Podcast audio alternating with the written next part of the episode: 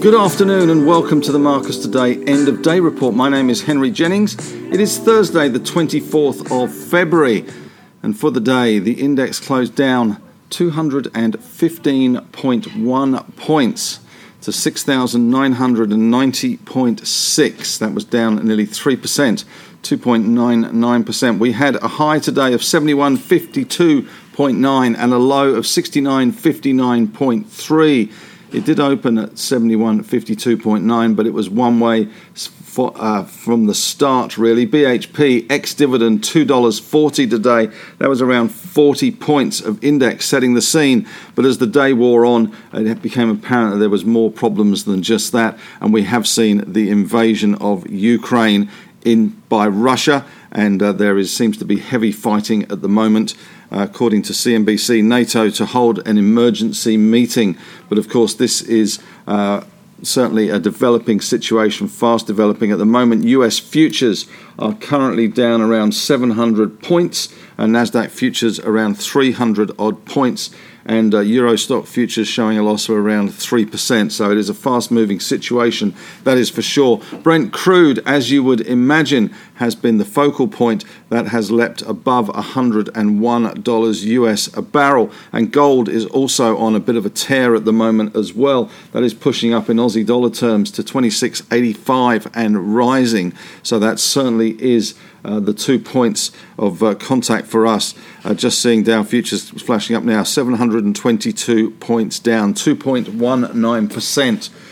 It was all about Russia and results, though, today. That is very much the, uh, the scenario. Super Thursday, another deluge of results, uh, compounding the weakness that we're already seeing from geopolitical and macro issues around, and certainly weakness across the board. The only sectors that were actually in the green were the gold miners, where we saw Newcrest up around 4%, Northern Star up 6%, and Evolution up 4.8%, with some of the second liners doing well. Perseus Mining was one of the better ones, up 2.3% after their results yesterday. But the rest of the miners were down and looking somewhat under the weather, to say the least. BHP fell a massive 6.9%. That was $3.33. Now, bear in mind that $2.40 of that was tied up in that dividend payment. So, still nearly a dollar of losses on top of the dividend. So, not good news for there. That BHP alone accounted for 51 index points.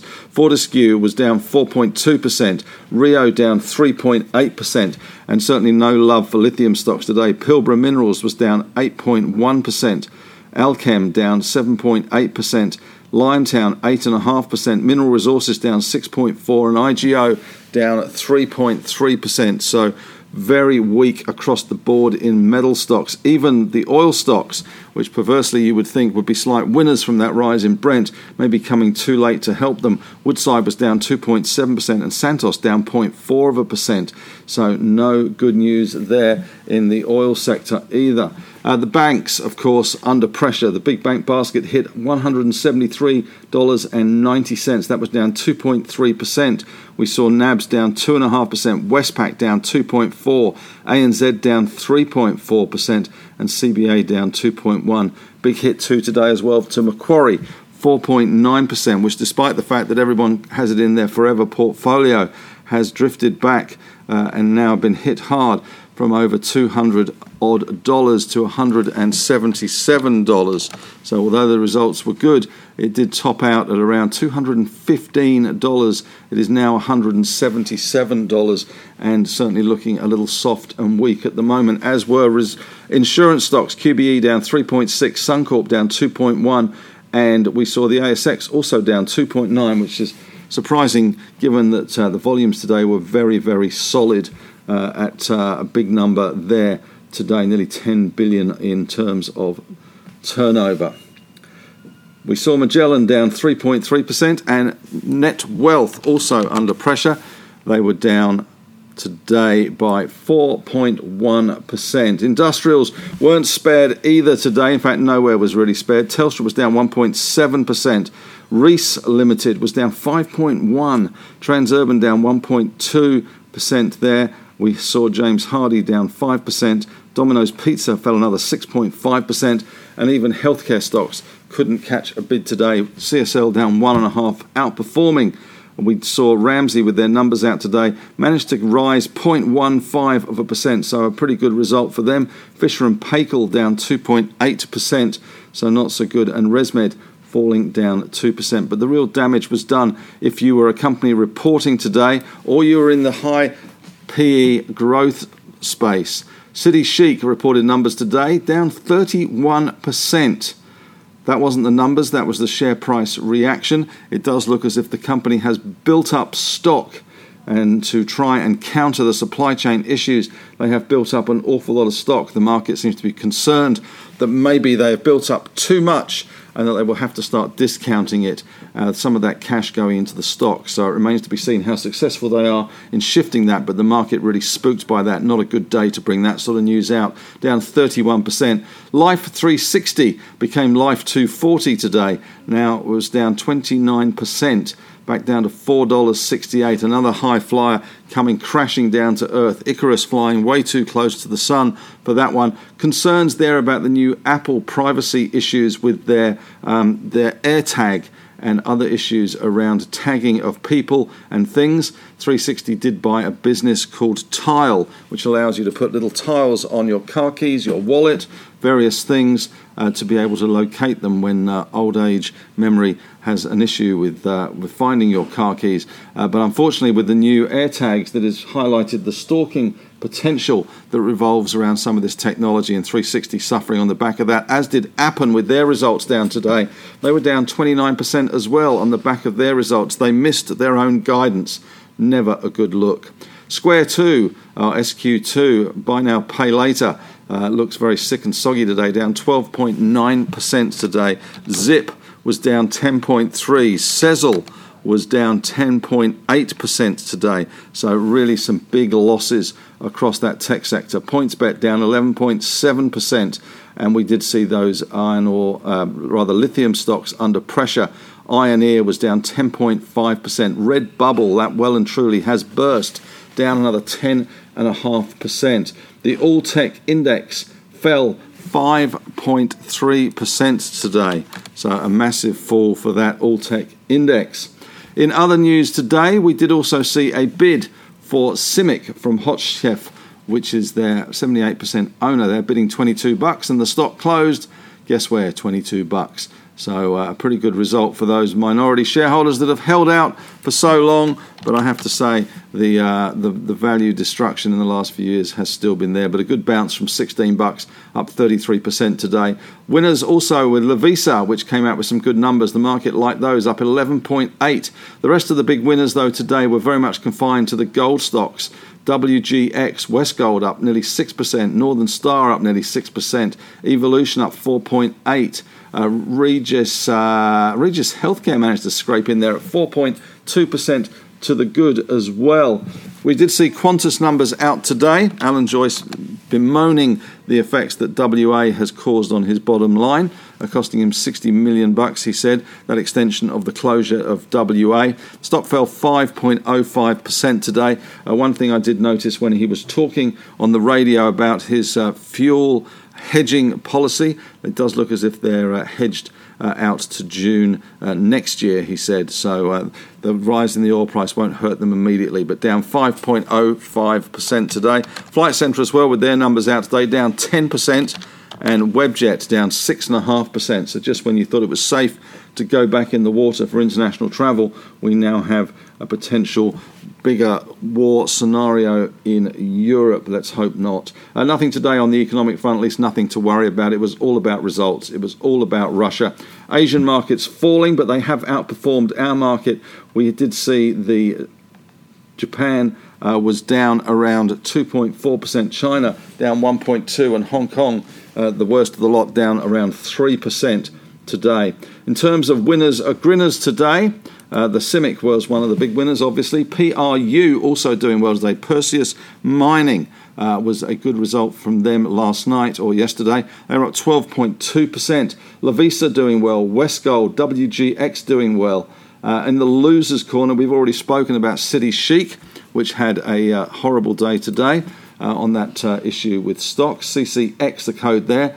360 down, APX down, CUV, Clinuvel down 17.2%, IMU, Imugene down 15%.